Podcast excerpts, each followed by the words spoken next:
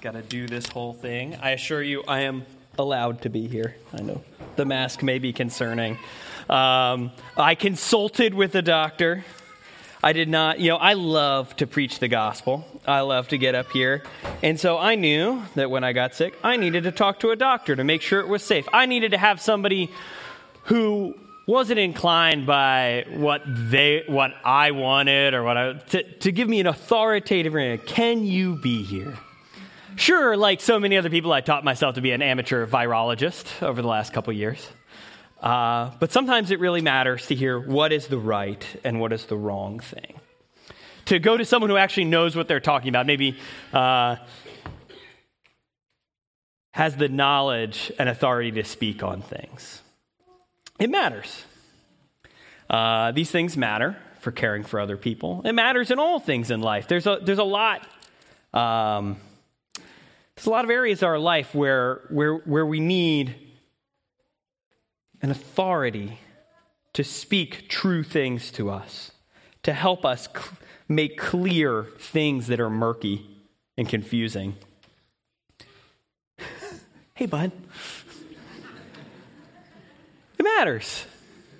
It matters. And I, and I thought, uh, coming to you this morning and speaking a little bit about uh, authority, and specifically the authority of Jesus, might matter as we head into our summer series on the prequel. Uh, sorry, on the par- parables. So think of this as like a parables prequel. Because as we get into the parables, as we hear Jesus tell these folksy, often pastoral tales, it can switch on a part of our brain uh, that's inclined to hear Jesus giving us uh, sort of advice uh, Tim Keller, rest in peace, uh, had a famous thing that he would say that we are much more inclined to seek out Jesus as a counselor than a king.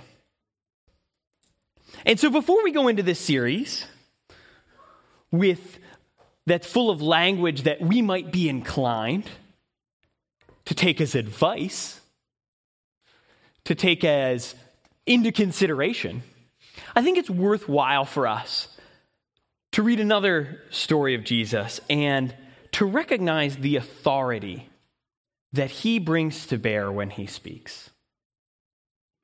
What power, what right, what,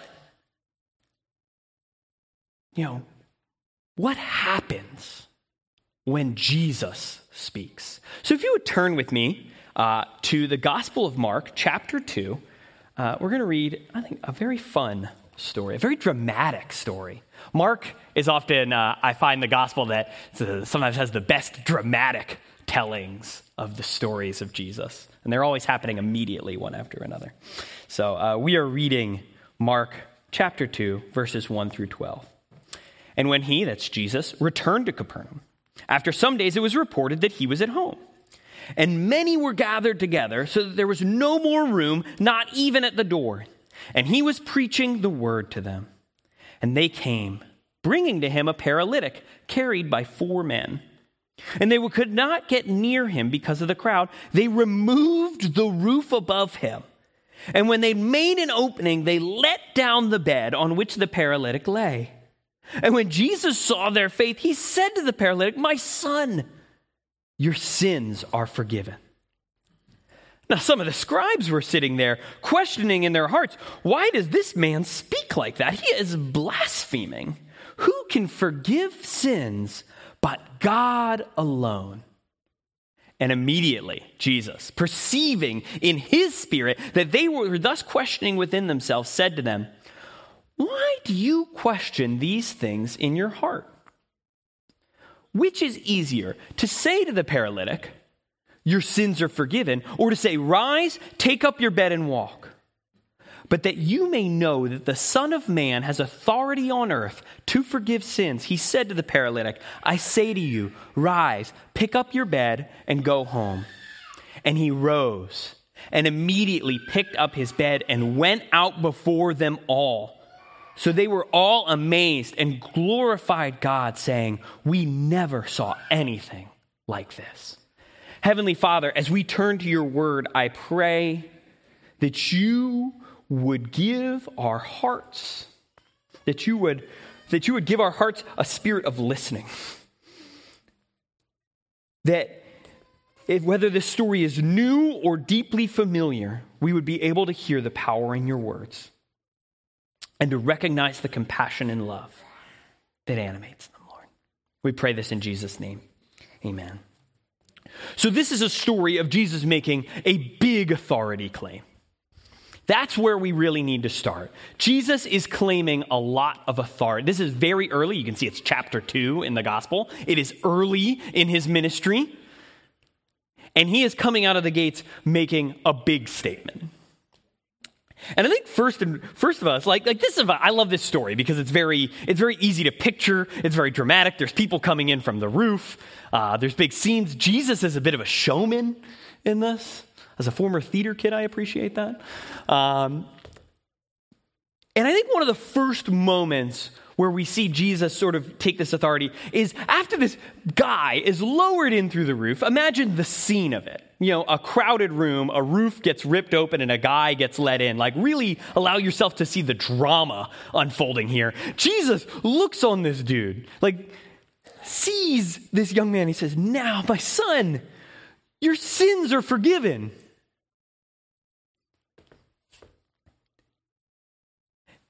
A paralytic. It's a paralyzed man. He needed to be lowered in because his friends couldn't carry the bed through the crowd. Jesus has looked at this man and authoritatively diagnosed this condition, his greatest need, as being his sinful heart.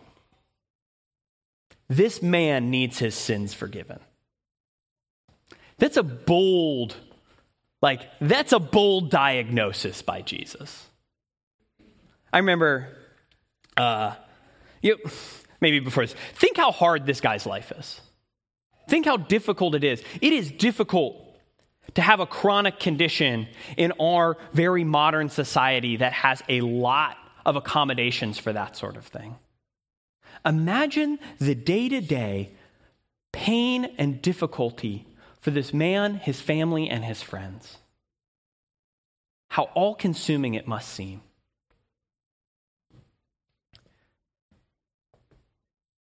How strange it must have been for him to hear those words from Jesus. I. Back when I was younger, I, I was a little bit chronically injured. Uh, I was always hurting myself. Uh, my friends called me Mr. Glass. And uh, I, I started to get a little bit of a little bit like bit of, become a bit of a know-it-all when I would go to the doctor. I remember one particular incident in college. I had managed to sprain my ankle while getting a severe concussion. Uh, somebody had hit me in the head, and I'd fallen and sprained my ankle. And it was like my sixth or seventh concussion. This was the early 2000s. We didn't care about those back then. Um, well, I didn't, and I went to the doctor to get a boot for my sprained ankle or get a brace for it. And all the doctor wanted to talk about was the fact that I'd received my sixth or seventh concussion. She was particularly concerned that I didn't know how many that was, I was. And I was sitting there like, why? You're not going to do anything for it. Why do you get? I just want the ankle brace. The ankle was going to get better in a couple weeks. What the doctor realized was that I was messing around with something that was of lifelong significance if I didn't start to take serious blows to my face, uh, you know, a little bit more seriously, I was going to have a lot more than a weekly lasting condition. And Jesus looks similarly in here. He says, "Here, here's this, here's this lifelong condition you have that is painful and uncomfortable." And it might feel all consuming, but I look at you and you know what I see? I see an eternal condition. I see a condition that stretches past this. I see something that demands more, that has more gravity.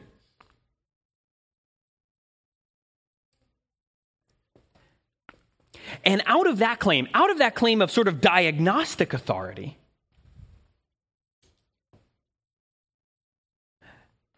out of that position where he says, I know what's actually the problem here. And it's not this temporary thing, it's this eternal problem that, that you have sinned and are far from God. that whether you were well or sick, there is nothing you can do to close the gap between you and a just and perfect God. Healing your body won't do that. What you need is grace. The only thing that can cure the condition that really ails you is grace. And out of that claim, he then claims to be the one who can dispense that grace. I think you need to see how bold that is. I, I, love that we just read the Westminster Shorter Catechism on, on the kind of the offices that Jesus takes on. You, you have this room full of people who've gathered to hear Jesus. A lot of them probably assume he is taking on one of those roles. He, he's not a Levite, so it's probably not a priest, but they might think he's this special new type priest. But they might think he's a prophet who's here to speak truth. He is preaching the word of God. Yeah, he is that. Or they might think he's the messianic king. He is in the descent of the kings of Judah. He has that right. He's here to protect them maybe give them freedom. They're, view, they're, they're looking at what offices he might hold, and he's saying, I actually, I do have those offices. I can make intercession for you. But here's the thing I also have a different position. I occupy the position of judge who can actually forgive these sins. And that's not a claim that people in that room were ready for him to make. And so that brings us really to the key inflection point of this passage. Jesus' authority is questioned. Is he blaspheming? Because according to everything, these very these guys, these guys who are questioning him, the, the, the scribes, the people who know the scripture really well, they are right in thinking, feeling in their hearts think he just crossed the line. And they just they just think it. Is he claiming God's own authority?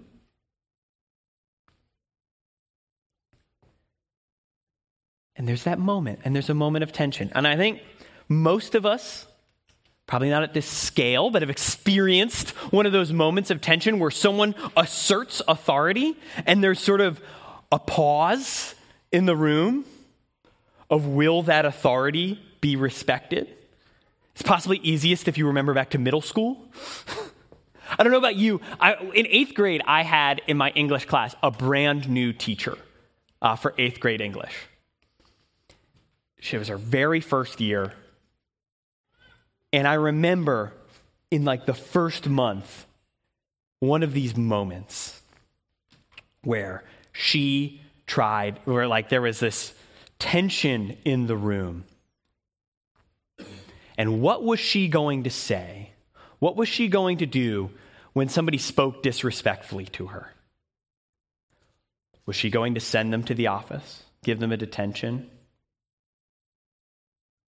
And instead, the worst possible thing that can come out of your voice, your mouth, is your teacher came out. She said, Hey guys, never say hey guys. this plead, this begging that we would respect her. June was a long way away for her. That was a rough year in eighth grade English authority questioned and lost is a hard thing to watch. And so Jesus, before the question is even verbalized, recognize this. This is just like in their hearts, inside themselves. Jesus said, Hey, why are you questioning in your hearts?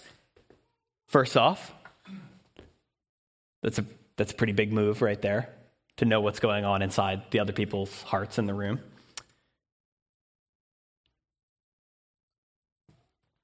Jesus prioritizes the heart. We saw that with the paralytic, right? This is clearly his priority. He's more concerned with the heart of the man who has wandered in. He's not waiting for a question to be asked for him. If something is troubling the hearts of the people in this room, Jesus cares about the heart. And so he cares that this is happening in their heart, and he notices. And he asks them, I think, just an absolutely fascinating and, like I said, dramatic question which is easier to say. Your sins are forgiven, or rise, take up your bed, and walk. It's a really fascinating question. They're, honestly, they're, they're equally easy to say. I can say both of those things. I've done it a bunch of times right now. It hasn't done anything. So, in a sense, it's sort of like I, yeah, I mean, you can say whatever you want. What's Jesus implying? Which of these can you do? Can you forgive us? Can you ask him to take up his bed and walk? And we see Jesus knitting something together here. There are There are miracles we can see, and there's miracles that we can't see. There's power that we can see, and there's power that we need to trust in. And Jesus is saying, Let me knit something together for you here. Both of these things are outside of your power. You agree? I've claimed that I can forgive this man. And to demonstrate it, allow me Allow me to show you something you can see. Take up your bed and walk. And he instructs the guy. And this is this, this big demonstration of authority. And look, the room is stopped, the, the roof has been opened, the guy has been lowered in. You would think that that might be the climactic part of the story, right? Like, how often are you going to see the roof opened up above you? But think about it. It's like they couldn't get him in because this room was so crowded. So, what does Jesus do after he heals him? He says, Go home, take your cot home. And what does the man do? He moves through the crowd, carrying what he once needed to be carried on the whole crowded room gets to see, physically experience this miracle. This man that they, this is not a huge town. It's a city, but it's not a big city. They know this guy's actually paralyzed. This isn't a stranger to them.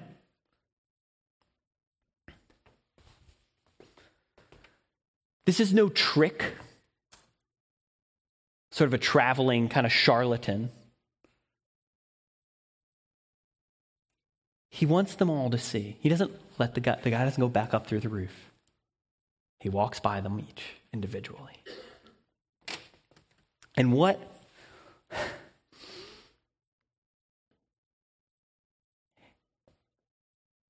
And what a demonstration of power it is. I think we sometimes, um, I don't know, I think sometimes we don't really know what to do with miracles, the miracles of Jesus. I think even within the church where we are very comfortable with the death and resurrection of Jesus, which is a big miracle. What about the miracles Jesus does during his life?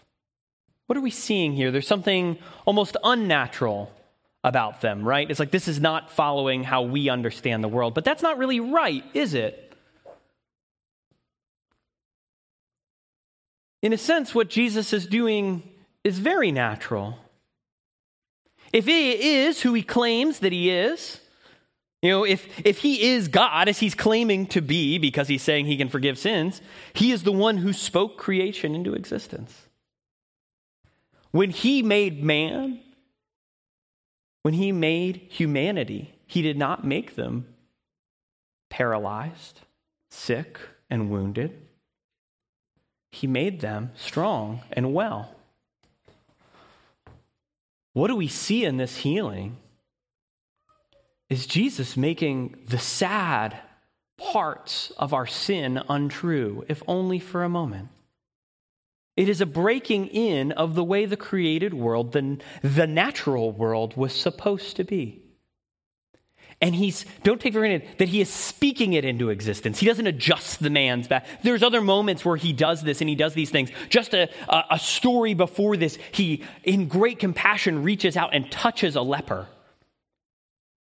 which is a beautiful sign to a man who's never been touched. Like Jesus can do those things, but in a moment, he can just speak. Just as creation was spoken into existence. And we see in this moment, in these miracles, that the created world is still responsive to its creator. It remembers his voice. This is a wonderful, marvelous miracle. I think one of the other things we can do is over these is just kind of like plow through them and not let the wonder of them seep in. Like Jesus is doing something intentionally impressive, intentionally kind of wowing here. He wants us to be wowed. He wants the crowd to be wowed, to grasp the power and the authority that he has when he speaks. It's, it's important to be wowed sometime, right? Uh, I. I'm an enthusiast, a general enthusiast. I get into a lot of things. I can get into anything. My wife always jokes, you know, when I when I talk about something, it's like, "Oh, good, you need another hobby." I thought that. She's not serious when she says this. But working in college ministry, one of my favorite things is learning about my students' hobbies, the things that they're really into, going with them if they can. A couple of my students took me rock climbing, or oh, bouldering. I'd never done bouldering before. Uh, Got a lot of blisters. I tried way too hard and wasn't that good. But before I, you do it, it's sort of like, I don't, have you ever been bouldering? It's like, I don't like these little 15 foot walls over pads. It's like, I don't know that it's like that cool. But a couple of the young guys I went with were pretty good. And they did a couple of the harder tracks. And they're like swinging from thing to thing and like, it's like pretty cool can't do it myself, or I would do it to impress you. But it was impressive. It wowed me. It's like, wow, this looks this looks cool. This looks fun. Also, you look like you know what you're doing. so when you tell me, as I'm trying to go up like the second easiest route, say, put your hand here, think, I just saw that guy swing and leap and grab a wall. He probably does know what he's talking about on the easiest track on the wall. Sorry, second easiest. It's worthwhile to be wowed sometimes. Uh, it is worthwhile to be impressed. Uh, it's why doctors, like a, turning back to that, hang their fancy, you know, diplomas on the wall. You want to know how much authority you want to give to them. They don't put their GPAs on there, though. I don't. Might feel a little try hardy if they did, unless they all agreed to, though. The drama, the spectacle, it is on purpose. He wants us to grasp his ability and the wonder of his healing power because he is asking us to believe something really big. It is one thing to turn to God and Look, you might be like, hey, the stuff I really need from God is this stuff pressing right now. I need a job. I need to be healed. I need this. These things that are all very tangible in ways that we can understand. This might feel like the most pressing thing, and, and it might feel like, hey, that's what I really need God to do right now. But it's another thing, another thing altogether to say, hey, God, you know, absolutely every terrible, unkind, selfish thing I've ever done? I need grace for that.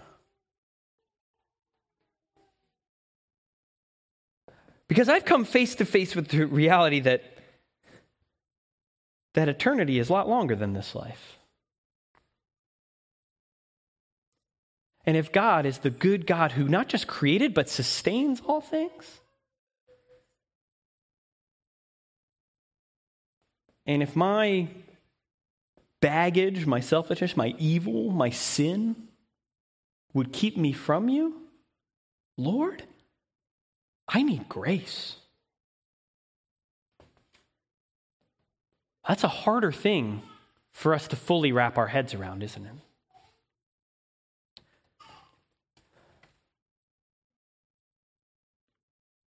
And so Jesus' power and his miracles,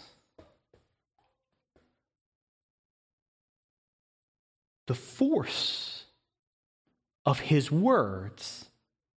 And remember, if we're prequeling out to these parables, these stories, as Jesus tells us, what is good? If all these words contain the same force, they confirm to us two things. As we look through the miracles of Jesus, we can confirm and we can trust that he can do what he says he can do. I mean, that's what he is sort of implicitly telling us here, right? You think I can't do this, but but watch. Watch me. That is the immense power. I talked about the greatest miracle, the resurrection from the death of Jesus. That is the immense power of that miracle, right? It is one thing to tell us, I am taking the sins of this world with me through suffering and death on the cross. I am bearing them for you. What evidence do we have that we can trust that that has been done? The evidence is that he has defeated death, that he has risen from the grave, that he still reigns. That it's not that we could trust him, it's that we can trust him. And I think this might be the second application, the one that we might want to bear out with us even more. Well, you can't really do more than that first one, but as we go out this summer, So we can trust that what he tells us is good. What does Jesus' power accomplish in this story, in his life, in his death and resurrection?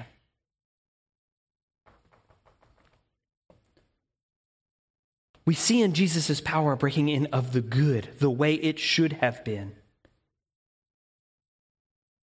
We see in the evidence of Jesus' life, death, and resurrection that he speaks powerfully to us about what is truly good. And so, out of that power, we can trust that we should do what he says. Not in a trembling fear of power, though he could apply that force. No. Because we have seen that Jesus' power is demonstrated for the good of all creation, for the good of us. When Jesus calls us out into dangerous seeming waters, when Jesus tells us parables that make us uncomfortable, when, he, when the conclusion of these things is love your enemies, up your cross and follow me. Die to anything and everything else that would be a hindrance to you following Jesus into the kingdom of God. Wow. Because of the power and the goodness we have seen demonstrated, we can trust that He has the power to back up His promises. We can, we can turn to the promises. How about uh, some of the most famous ones? John 3 16 and 17. For God so loved the world that he gave his only Son, that whoever believes in him should not perish but have eternal life. For God did not send his Son into the world to condemn the world, but in order that the world might be saved through him. He has the power to back up those promises. That you have been redeemed from death, that we have been redeemed from death to an inheritance shared with him. Let's pray. Heavenly Father, I thank you that you are not just simply a wise teacher. You do not have words of clever advice for us, but you have words of power, the same words that spoke the universe into being, that can reknit our bodies, that can make us new. Lord, I pray that you would give us, through the power of your work, trust in you, in your goodness and your righteousness, but also your authority to do what you say you will do, because your promises are good and they are sure. We pray this in Jesus' precious name. Amen.